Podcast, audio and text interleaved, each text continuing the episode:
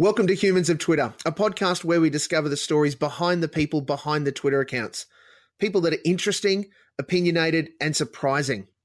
I'm your host, Steve Malk, and today I'm speaking with someone who describes themselves as a comedian, a writer, a performer, and a lover of crocheted coat hangers. Humans of Twitter is their stories in their words in a little more than 140 characters. Please welcome today's addition to the Humans of Twitter list, Corinne Grant. Hi. Hello. Hello. Corinne, in social settings, how do you introduce yourself? Um, as a comedian, yeah, as a comedian, I leave the lover of crochet coat, coat hanger bits off. do you get the invariable follow up of, okay, then tell us a joke? no, not so much anymore. Well, I'm kind of I'm lucky, really, that most people sort of know vaguely who I am anyway, so I don't often Mm. have to go through all of that stuff, which is good because I don't do joke jokes. You know what I mean? Mm. So no, I can't tell you a joke. I don't remember jokes. Do you have uh, someone that you look to uh, that you that you enjoy in comedy that does do joke jokes? Oh, I don't really think there's many people around anymore who do joke jokes. Not really, no. Are you saying that the, the art of the the one liner or the joke is lost? No, no, I'm not saying it's lost. It's just not really. Well, I guess it's not a thing in.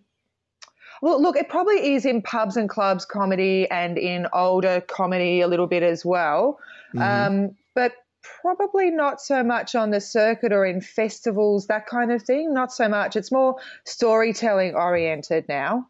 that, that there's been this move to a more story story oriented festival show, particularly around comedy shows, uh, festivals and stuff. Does that mean that we're getting sort of a little bit too much rubber stampy or a little bit too much cookie cutter kind of things? Oh, it can get a little bit like that. Yeah, there's um I noticed it a few years ago in the comedy festival, unless you were doing a show that was um serious and had some depressing element in it, it wasn't considered to be a worthy show, which I think misses the point of comedy, surely. No awards for you in that situation jokes yet. Are the point of comedy. yeah, that's right.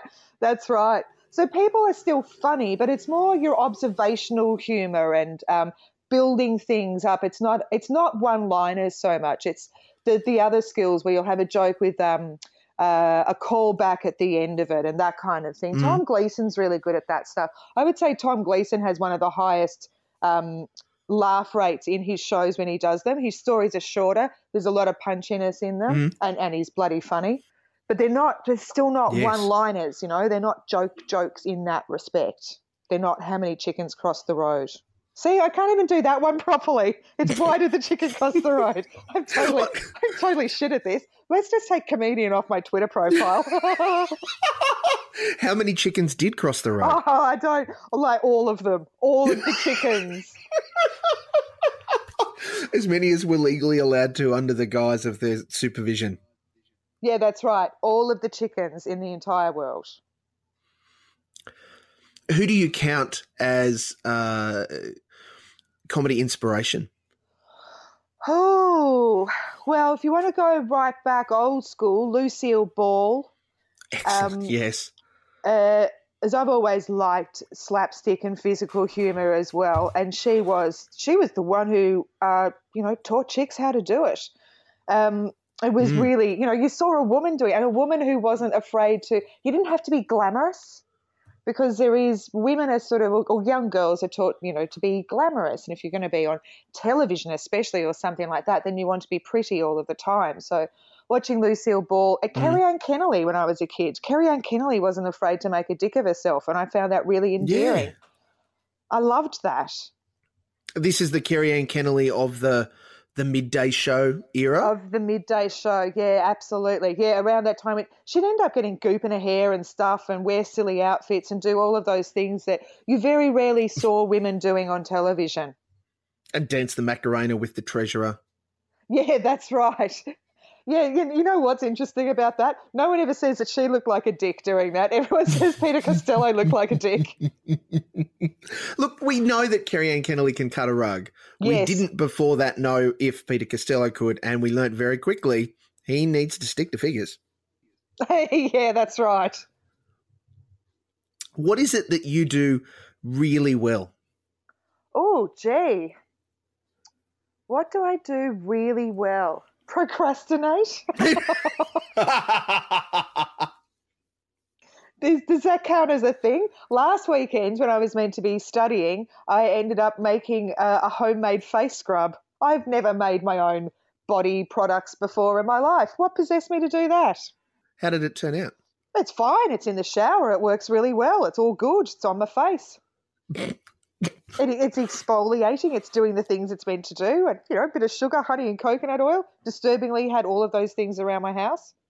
Who normally has coconut oil? Apparently, hippies like me. Oh, paleo people. Oh, I forgot about the paleo thing. Oh, yeah, I'm not one of those. Why do you have coconut oil in the house? because I go through vague little hippie phases every now and again.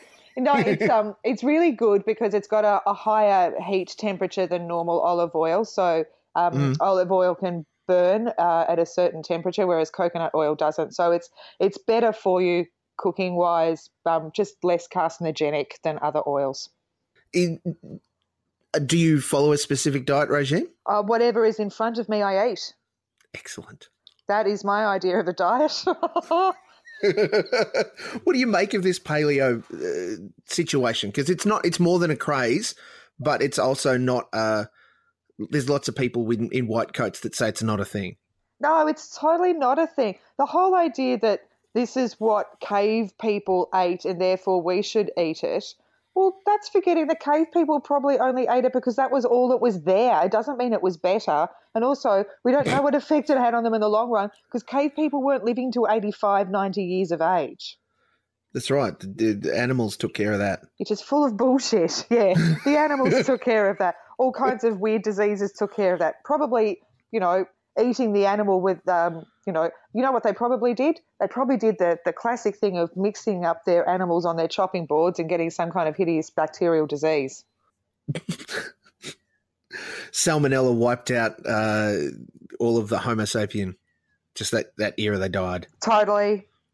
And the dinosaurs. Are you disagreeing with Pete Evans when he says that food is medicine? Uh, yeah, I'm really disagreeing with Pete Evans when he says food is medicine. Didn't Pete Evans disagree with himself when he said that? He did. No, he did disagree with himself. No, I completely uh, endorse what you're saying there. What What is food then? Well, food's what keeps you going, and there's certain foods I'm sure that are better for you. You know what? I don't think there's foods that are better for you. There's food you're supposed to eat so that you live properly, and then there's the food that's going to shorten all of that and mess you up and that's the stuff I like. It's all the deep fried stuff really not good for you. But I don't think fruit and vegetables and brown rice is medicine. I just think that those are the things you're supposed to eat. Does that make sense? That's your base yeah. level of health.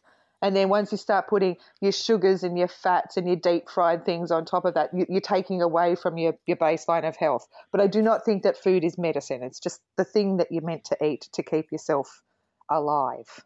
What are you studying? Law. What? Oh, yeah. I am four months off finishing my law degree. A, a, second question, if I may. What the hell? this is my my life is spent like mostly sitting on my couch studying. Um, I'm either studying or doing my comedy work, and like that is my entire life.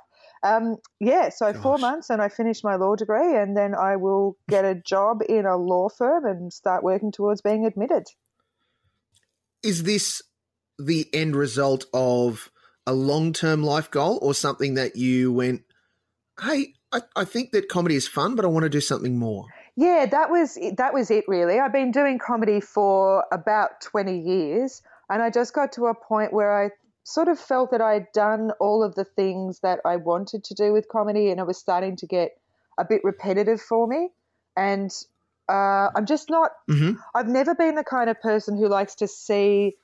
I think vaguely there's two, well, really vaguely, two kinds of people in the world. People who like to know what they're doing every day for the rest of their lives. That gives them great comfort. I go to work at nine in this particular job. I come home at five. I know what I'm doing. That makes me feel like the world is a solid place. And then there's other people like me who freak out at the idea of it being the same every day for the rest of my life. And comedy was starting to get a bit like that to me. I couldn't see how it was going to be any different. I was, you know, I was just going to keep doing corporate work. There would be the occasional television show that would come up. I'd see the same people, we'd do the same kinds of things. The comedy festival every year becomes like Groundhog Day. It's very, very similar. And I thought, oh, I know, I need to do something different mm. now. I need to, and also I wanted to intellectually challenge myself again. And law certainly does that. Yes. Wow. I can just imagine you closing arguments. Uh, and in closing, Your Honour, how many chickens did cross the road? All of the chickens. All of the chickens. I rest my case. I know. What I have to learn to do as a lawyer is not swear as much. that doesn't go, don't go doesn't go down well in, in moot. No, no, and I haven't done any mooting actually. I know I did one moot and I was really sarcastic and I thought, actually, you know what? Don't don't join a mooting team because I see the opposition like I do hecklers and then I just tear them apart. And I know technically that's probably what I would do if I became a barrister and stood up in court, but not with my mates at law school. That just makes me an asshole.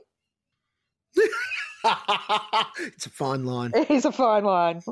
Do you have plans? Do you want to become a barrister, QC, whatever, or is it just oh, this is this is a good challenge for me now, and we'll see what happens? So um, no, like my plans. Well, the, the, the other reason I took it up was because the, when I haven't been performing, the other thing that I've always had a great passion for is human rights and social justice, mm-hmm. and I did a lot of that as a performer. I would volunteer my time to to rallies and to organisations, and I'd MC fundraisers and all of that kind of thing. But it got to a point where I just wanted to do more than that. I wanted to be more practically involved. So I can do that with a law degree. So I don't know whether I can or I should name the law firm, but I've got a traineeship at a law firm next year and I'll be starting there. And they do a lot of um, human rights law and plaintiff law and uh, looking after what I, I like to call a battler law, looking after people who are making their way through and protecting them from both government and large corporations. That's awesome. Yeah. Does that desire to be part of, of the change, part of that advocacy process, uh, does that come from, uh, you know, little Corinne, aspirational Corinne at, at in school? You know, I, I want to be part of a, you know, changing the world.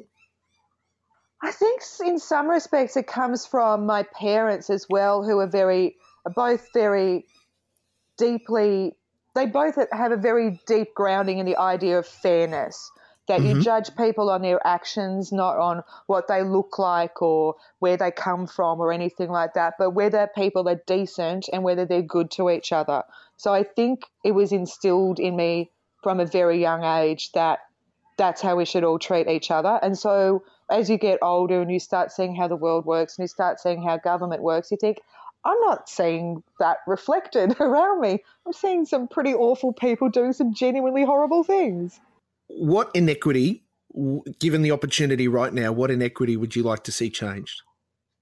I think that um, the biggest inequity is a lack of generosity by Australian people. So I know that's really broad, mm. but under that umbrella, I would put the way that we treat people uh, on welfare and people who can't find a job, we tend to be rather unfeeling towards those people without thinking through why they're in that position. And secondly, to asylum seekers and refugees who, you know, by sheer dumb luck, it's them and not us who are in that position. We magically yeah. were born in this country. They unfortunately were born in a country where, you know, shit's got terribly out of control. Uh, but we're all the same people, and we forget that. I think somehow we've decided that we are better people than other people, and mm. that we don't, uh, we can't afford to share our stuff. We've got heaps of stuff in Australia. We've really got heaps of stuff. We can share it. Yes, heaps of stuff. How do you think Australia would cope? It's hypothetical, I guess, but it, let's say Australia wasn't, you know, waterlocked, but surrounded by other countries where crossing the border was climb a fence, dig a hole, run past somebody. How would we cope with the, the current Syrian crisis? I think we would have a little bit more perspective on it. Like, we are completely freaked out by the fact that we get a couple of thousand refugees a year and, you know, decide that means our borders are under invasion. Um, I mm. think if we were in the middle of Europe somewhere where we shared borders with other countries, we would be looking at a country like Australia and laughing at them and going, "Are you serious? Like you're you're worried about two thousand people? We just had twenty thousand come in the last two months." Yeah. How we would react as a country, whether we would still be as lacking in generosity, I don't know. I think it would depend on who was leading us. I think that makes a big difference. The tone of the country can sometimes be set by its leader. Well, the tone of the country is set by its leaders, and we have leaders at the moment who are incredibly ungenerous people and uh, try to keep themselves in power by instilling fear and uh, a sense of selfishness in Australians. The most recent near tragedy to us was, look, I'm going to say probably the the tsunami, wouldn't it have been, or was the Bali bombings yep. before, since then? Uh, oh, gee, I can't remember. Oh, I'm horrible with history I'm things. Really bad with timelines. Well, let's pick one of them. Say uh, when the Aussie response to both of those um, horrific things happening was that we want to raise money, we want to help, yeah. we want to be a part of the solution. And that wasn't just there was an element of government doing right, but a groundswell of people just saying we want to do something why how has that changed because we've now got to the point where i get the feeling this is just me i get the feeling that if something like that went wrong we might not respond in the same open and generous fashion do you think i think we would because the big difference between the tsunami and the bali bombings and all of those other disasters and refugees coming here is that refugees come here I think if after the tsunami, all of those people said, "Can we come live in Australia?" we would have gone, "Oh, whoa, dude, mm. we're willing to give you money, but uh, we didn't say you could come here. That's the difference, I think. we are generous up to a point. you know, you'll go buy the cake from the cake store, but as soon as the CWA said, "Could you bake some stuff for us?" we go, "Oh no, come on, that's too much effort. Not going to do that." look more than elements of truth. There was a very funny uh, Facebook post, and whether it was true or not is a whole other thing. That went round where some school, uh, like Parents and Citizens, Parents and Friends Committee, sent out a, a thing saying we've got a fundraising thing coming up you can come along and help out and do something. Or, and it was like a bunch of check boxes. Here's ten dollars uh, because I feel guilty because you sent me this and I can't do anything but take it anyway. And then a whole other list of increasing amounts that basically say like, here's fifty bucks. Um, thanks. Don't ever send me one of these again. Um, where the give the cash and it goes away is is a really easy solution versus us actually doing something. Yeah, and that yes, yeah. Goodness knows whether that was a hoax or not. But if not Sounds like a really good fundraising idea. what was school like for you, Corinne? Um, yeah, well, I went to school in a really little town. I went. Uh, I was in a town that there were about fifteen hundred people when I was there. So there was three hundred people in my school. So about thirty in my year level, whether that was mm. primary or high school. So we were a pretty close knit bunch of kids, um, and I think in a lot of ways really looking back on it, it was quite idyllic because it was in the country and, you know, lots of fresh air, lots of running around in primary school, lots of, you know, climbing trees and rolling down hills. It was before everything was covered in that kind of weird rubberized stuff. You could fall off things. You know, I went to I was in primary school in my in the 70s, so you you fell off stuff all the time. Yep. We were allowed to. We were allowed to get burnt we didn't have to wear yep. hats at all. mm, I'm yep. probably a walking melanoma. Was it somewhere that you found uh, solace in books or solace in friends? Oh, definitely in books, but I had two friends, Lara and Virginia, who were equally mad for reading books as well. So we would, I guess, without knowing what it was called, we would hold our own little book clubs. Yep. So yeah, pretty nerdy kids, but nerdy, but um, use our imaginations a lot as well. We we lived in each other's heads. We would go up. There was a pine forest. Uh, it's sadly been cut down now because it was a great place when you were a kid because it's full of toadstools and stuff. And we would run into this pine forest and the fairies would talk to us. We were convinced, wow. and we all heard the fairies saying the same things. And we'd run around and have adventures like we were the famous five or oh, in an gosh. Enid Blyton book. It was pretty idyllic. Wow. That sounds amazing. Yeah, it was really cool. Like you couldn't ask for a better childhood in that regard. You just get on your bike in the morning and go and not come back until it was dark. Man, given that that oh, wow, what what was something that you look back to and go, wow, that really made me grow up? Oh, gee. I wonder. Look, also coming from a small country town where everybody knows everybody, and also your family ends up being quite large. Because my mother, my father came from New Zealand, but my mother's my, my mother was like third generation from that town. So you related mm. to a lot of the people there. I guess I saw uh, or I understood death from a very early age. So I would be hanging around with, you know, you'd be going to funerals and and seeing grief and those kinds of things from a mm-hmm. very young age. So I don't know whether that made me grow up, grow up, but I think it taught me a sense of responsibility and empathy for other people, and that there are certain ways to behave around other people that you have to show sensitivity. Even when you're a little kid and you're not 100% sure what's going on, you know that something serious is happening and that will require you to, to step up to the plate a little bit. Have you ever had to, to make a stand on a on an issue? Uh, in terms of like my own personal morals or ethics or something like that. Yes. Yeah, well, I mean, on the asylum seeker issue, yes, a number of times, and I have aligned myself very publicly with that uh, cause, which I know that I have lost some work because of that, and I don't care. Mm-hmm. It's more important to me that I stand up for my principles and publicly stand up for them as well because I think to not say things publicly is, for me, it would be cowardly or I would feel like a hypocrite. I'm not judging what other people do, but for me, I would feel like a hypocrite or a coward if I didn't stand up and say, no, I won't do that. That's not something I believe I want to be associated with because those people or that organization um, does not align itself with my values. So I've done that a few times in my career. As a, as a broader society, do you think that we shy away from making those stands? Uh, and it, instead, it sort of pours out as an argument on social media? Like, yeah, I, I don't know. I think in Australia, maybe making those stands is something that's a little foreign to us. I think it, um, you see Americans do it more often, I think. Americans tend to have firm views mm. on things and align themselves with particular causes more than what America Australians also has Donald Trump, though.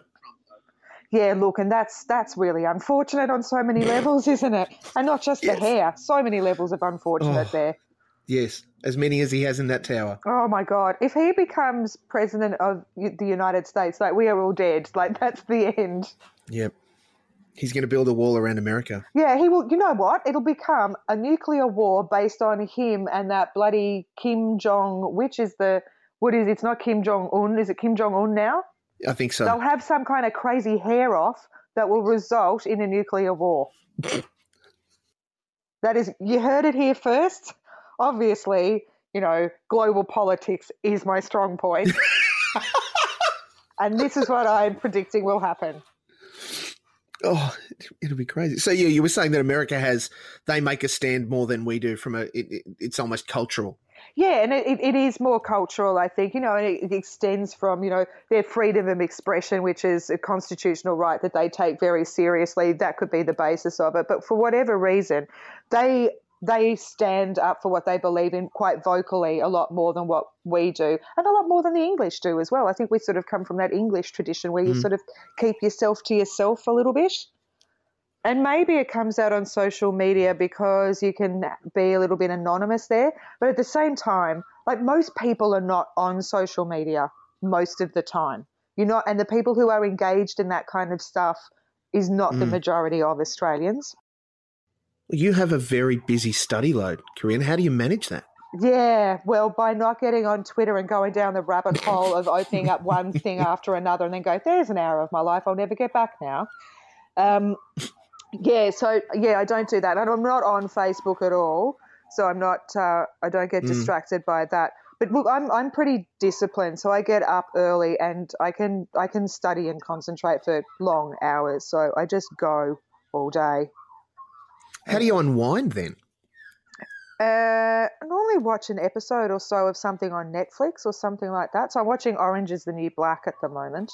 Excellent. Yeah, it's not bad. Although the lead character, oh god, she's irritating. Annoying. Yeah. I hear that a lot. Oh, I can't bear her. Oh, I can't bear her.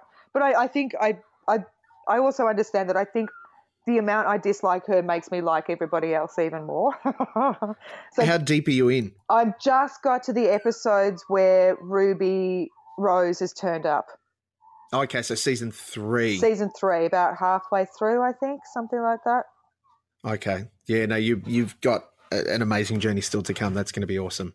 Do you have uh, a sporting team that you follow, watch, slash obsess over? Oh, well, look, I barrack for Essendon, but there are many reasons to not obsess over Essendon at the moment because mostly obsessing over Essendon will lead you into quite a depressive spiral. So I. I am in. Yes. I keep abreast of the Essendon issues, but I try not to dwell on them too much. We did. We won a game yesterday. We won a game. It's very Hooray. exciting. Well done, us. is, is that, do you follow Essendon by choice or by designation? by choice, but yeah, my dad uh, followed Essendon, follows Essendon. Um, when he moved to Australia, his name is Don, and Essendon sometimes goes by the nickname the Dons. Not so much anymore, but they used to. And Dad went, "Oh well, that'll do." The Dons. The Dons. So yeah, my dad was going for Essendon, so I did. And then my sister did the polar opposite thing of that, where well, if my sister's going to go for Essendon, I'm going to go for Hawthorn because they're the ultimate rival to Essendon. Mm, And her cousin, um, our cousin, had taught her or convinced her to go for Hawthorn because Dermott Brereton was really hot. It was the 80s. We had a very different idea of what was hot back then. Very different idea. true ladies did think that Dipper was hot. oh, oh, really? Oh, geez. So I'm told. Wow. Well, people did think Warwick Capper was hot as well. We just, yeah, we didn't think it through that well back then. Uh, look, I'm going to suggest very gently, I don't think we still think it through very well. That's true. That's true. What do you find attractive? Uh, sense of humor and confidence. Not arrogance, but just confidence and intelligence. But again, not arrogance. That arrogance, oh, biggest turn off in the world. But somebody who's confident and when I say intelligent, I don't necessarily mean book smarts. I mean inquisitive about the world and can synthesize information and figure their way through things. I, I find that really engaging.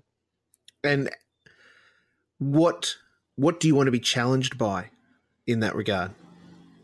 Um, I'm always willing to have my own assumptions questioned. I think sometimes, well, especially with assumptions, we can all have them and not realize they're assumptions as well until somebody says, exactly what are you basing that on? And you go, oh, hang on a second.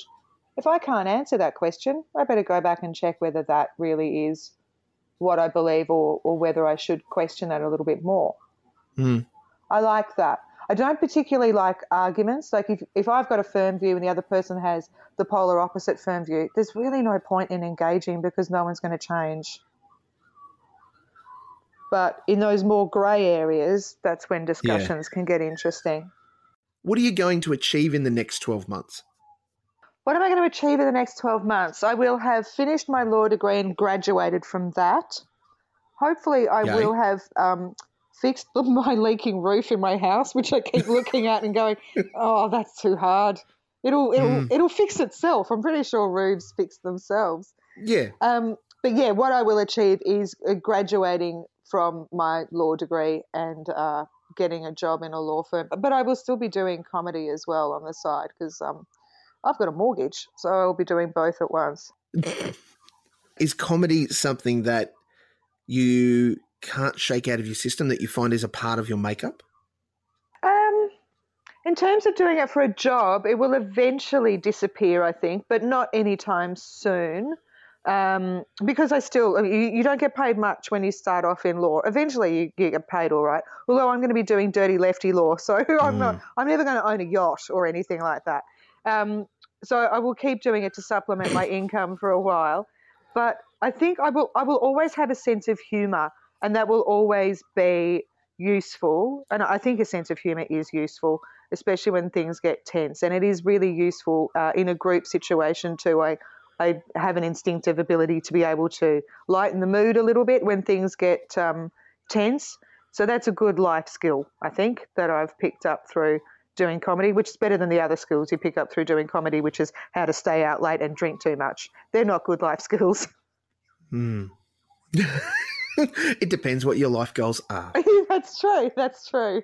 But yeah, like a sense of humor and keeping things in perspective will be something that will always be very close to my heart and will always be a part of who I am. Corinne, thank you so much for sharing everything you, that you have today. Um, I appreciate you and, and I find you very valuable and, and the things that you've shared. Thank you for offering them up to us. Ah, thanks. You're very nice. Now, when you do arrive on Twitter again, you're at Corinne underscore Grant. I am. Are there any other social accounts you want to own up to? No, that's the only one I've got. Is that is that bad? I'm owning up to the fact that I only have one. it sounds, given the things that you do, yeah, that it's actually pretty reasonable way of managing your time. Yes. This has been the Humans of Twitter, and I can confirm that at Corinne underscore Grant is indeed human.